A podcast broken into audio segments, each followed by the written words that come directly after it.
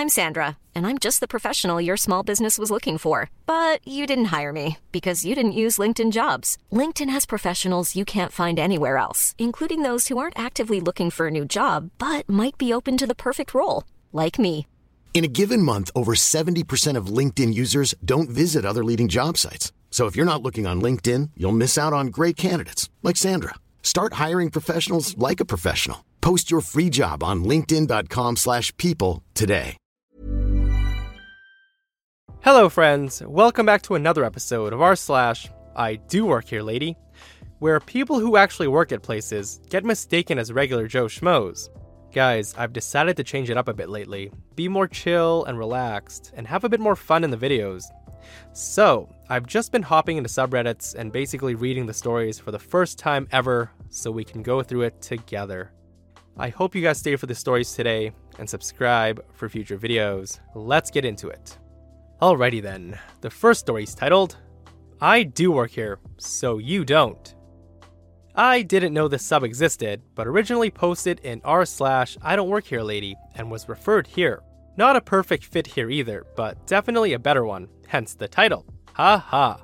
I work in a reception area as an assistant to one of the vice presidents at a fairly large retail company.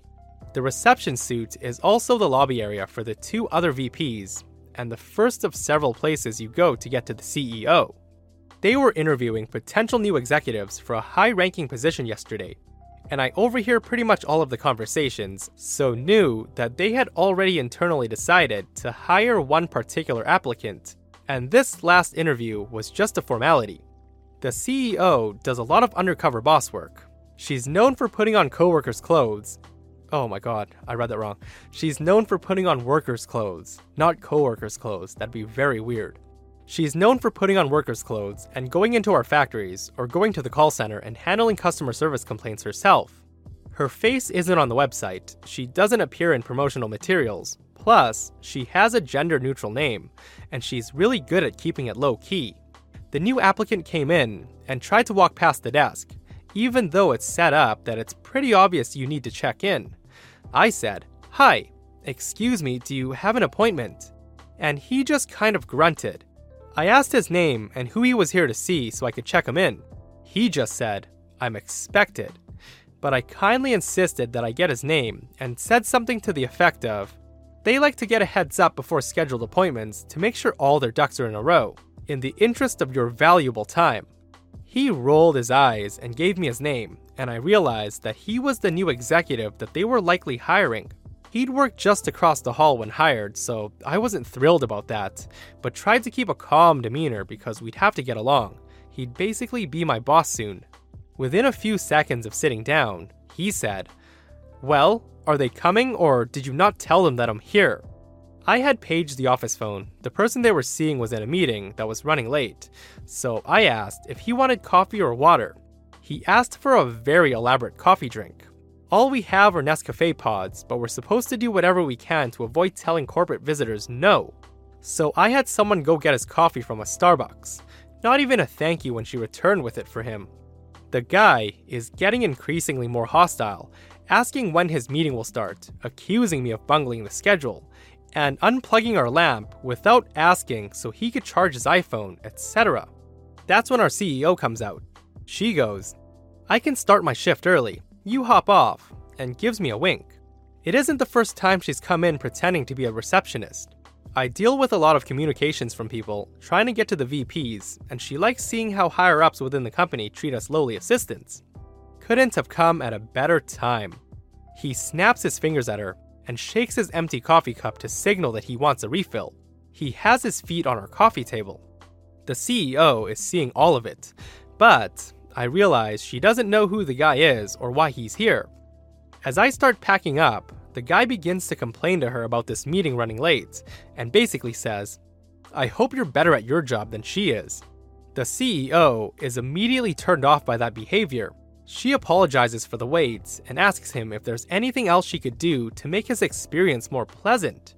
He says with a straight face, Well, if you're really committed to excellent service, you could always give me a quick blowy. no, no, he did not just say that. What? You don't say that. He then cackles in the grossest, most self satisfied way. Then she gets up and introduces herself, and the guy goes pale as a ghost. He starts trying to say, Uh, you know what? That came out wrong. But she tells him nothing he says now can undo what he's already said, and he'll have to wait for his meeting outside because the employees won't be subjected to that kind of treatment. Dumbstruck, he packs up and heads out. He's just down the corridor when the guy he's meeting with surfaces. I run to grab him. The CEO can't believe such a vulgar guy is meeting with someone so important and asks who he is. She recognizes the name as the one who's been selected as a hire in the emails and she goes, No, oh, no, no, no, no. This guy is a lawsuit waiting to happen.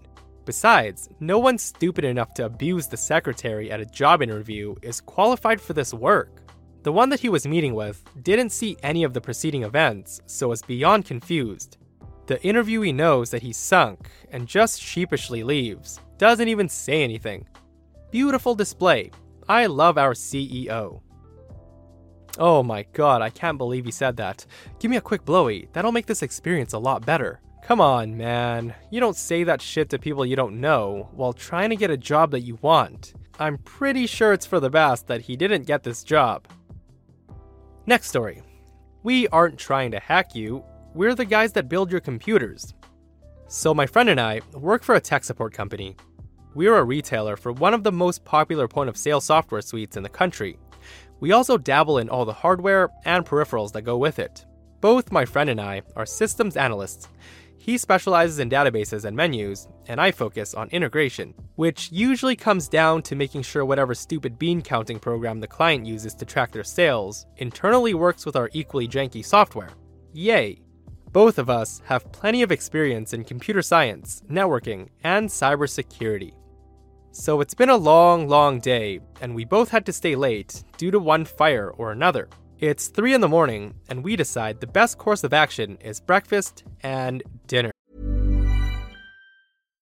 One size fits all seems like a good idea for clothes until you try them on. Same goes for healthcare. That's why United Healthcare offers flexible, budget friendly coverage for medical, vision, dental, and more. Learn more at uhone.com. Hey there, it's Michele Norris. I'm host of a podcast called Your Mama's Kitchen. When I travel, I'm usually looking for a way to find a taste of home when I'm not at home. And one of the things I love to do when I am at home is entertain. And Airbnb allows me to do that. When I was in California recently, I rented a house that had a great kitchen. And when we were sitting around the table, we we're all thinking, we're in someone else's house. Someone could be in all of our homes as well. If you have a home, but you're not always at home, you have an Airbnb. Your home might be worth more than you think. Find out how much at airbnb.com/slash host. Hold on. You guys had to stay late because of a fire or someone was fired? Anyway, we head to a local diner that just so happens to be one of our clients. They don't get their tech support through us, but we sell them hardware. We, being nerds and lacking basic people skills, don't notice that we're the only customers in the place. They are dead. We get coffee and breakfast slash dinner. Just a couple of fat nerds enjoying the fruits of our labors. That's when my friend notices something. Mounted to the ceiling behind me is a wireless access point. I didn't know they had customer Wi Fi, he says. It turns out they don't. The Wi Fi is also not password protected. Quickly forgetting ourselves, my friend and I set to work. After gaining access to the Wi Fi through my phone, I poke and prod and I find out the Wi Fi is plugged into their switch. This means that it's behind all of their security and basically is a back door into their computer system. The two of us get about as animated as fat nerds are prone to do and begin throwing jargon around as we analyze and prod at the store's network. We find their office computer and are soon just one password away from their internal documents. The store is horrendously unsecured.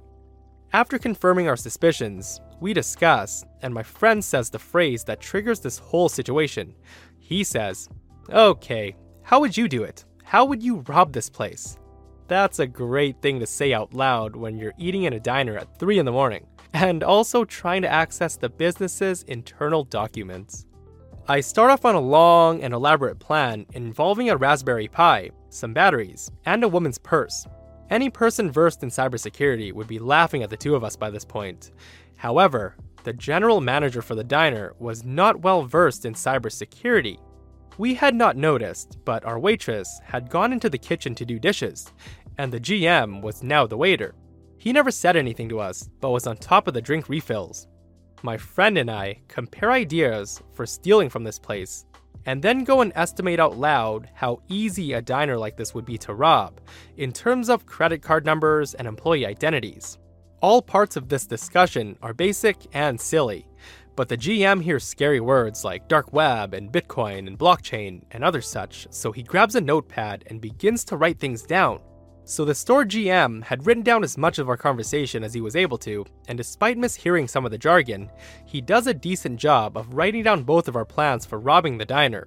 He then calls the store's internal IT company and tells them what we're saying.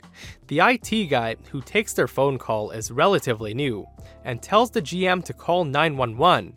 Once again, my friend and I are more concerned with our food than the surroundings. Close to 10 minutes later, two cops show up they sit along near us, separated by a divider, and coffee just materializes silently at the table. Coffee materializes silently at the table? That's quite the description. They then just look at each other and quietly sip the magically appearing coffee. Again, my friend and I don't notice this. Finally, we finish our meals, pay, and leave without being challenged. The cops suggest that real hackers would not actually openly discuss their hacking plans in a restaurant they intend to rob. They did, however, confirm that the stuff we were talking about sounded real, so we weren't some kids trying to get on the news or such. They suggested that we're from some software company or similar entity. No real threat there. They will, however, make a report and do the basics to ensure that we're not hurting anyone. So, during our discussion, we do talk about our own company by name. This is also reported to the diner's corporate IT. This, in turn, gets reported to the corporate office, our corporate office states that they don't know of any employees matching our description, since we work in a separate building, so we don't have a lot of face to face interaction with our own administration, and that hacking or counter hacking is not a service they provide.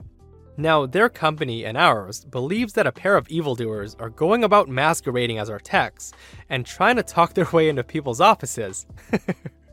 a meeting is set up. The next day, the meeting happens, and since both myself and my friend are the senior tech analysts on duty, we're part of it. It's a conference call with the diner's corporate IT team. They explain the situation that there may be people pretending to work for us, trying to get into our client systems. The police have a report on the situation, and there's a whole recording of two people in question. We all sit down and the evidence plays, and we end up staring at ourselves sitting at a table across from a pair of cops, discussing how insecure the store is. Our entire side of the meeting starts laughing, and my boss explains that those two fat nerds are not only employees, but they're sitting in on the meeting. We both announce ourselves and apologize to everyone for causing such a scene. The diner IT team is at a loss for words, and we finally hear, So, you guys could steal from us that easily? And that, my friends, is how we almost got arrested, but instead landed a nice contract overhauling a restaurant chain's internal security. That's a pretty good story. So let me get this straight. You guys go to a diner at 3 a.m., talk loudly about trying to rob people, cause a huge stink about everything, and then score a contract. I feel like this is something you guys can do at a lot of businesses to land some big contracts. Anyways, guys, that's the end of today's episode of r slash I do work here, lady. If you enjoyed that episode, hit that thumbs up button if you aren't subscribed, hit that subscribe button so you don't miss future stories. I upload pretty often because I have no life. See you guys in the next one.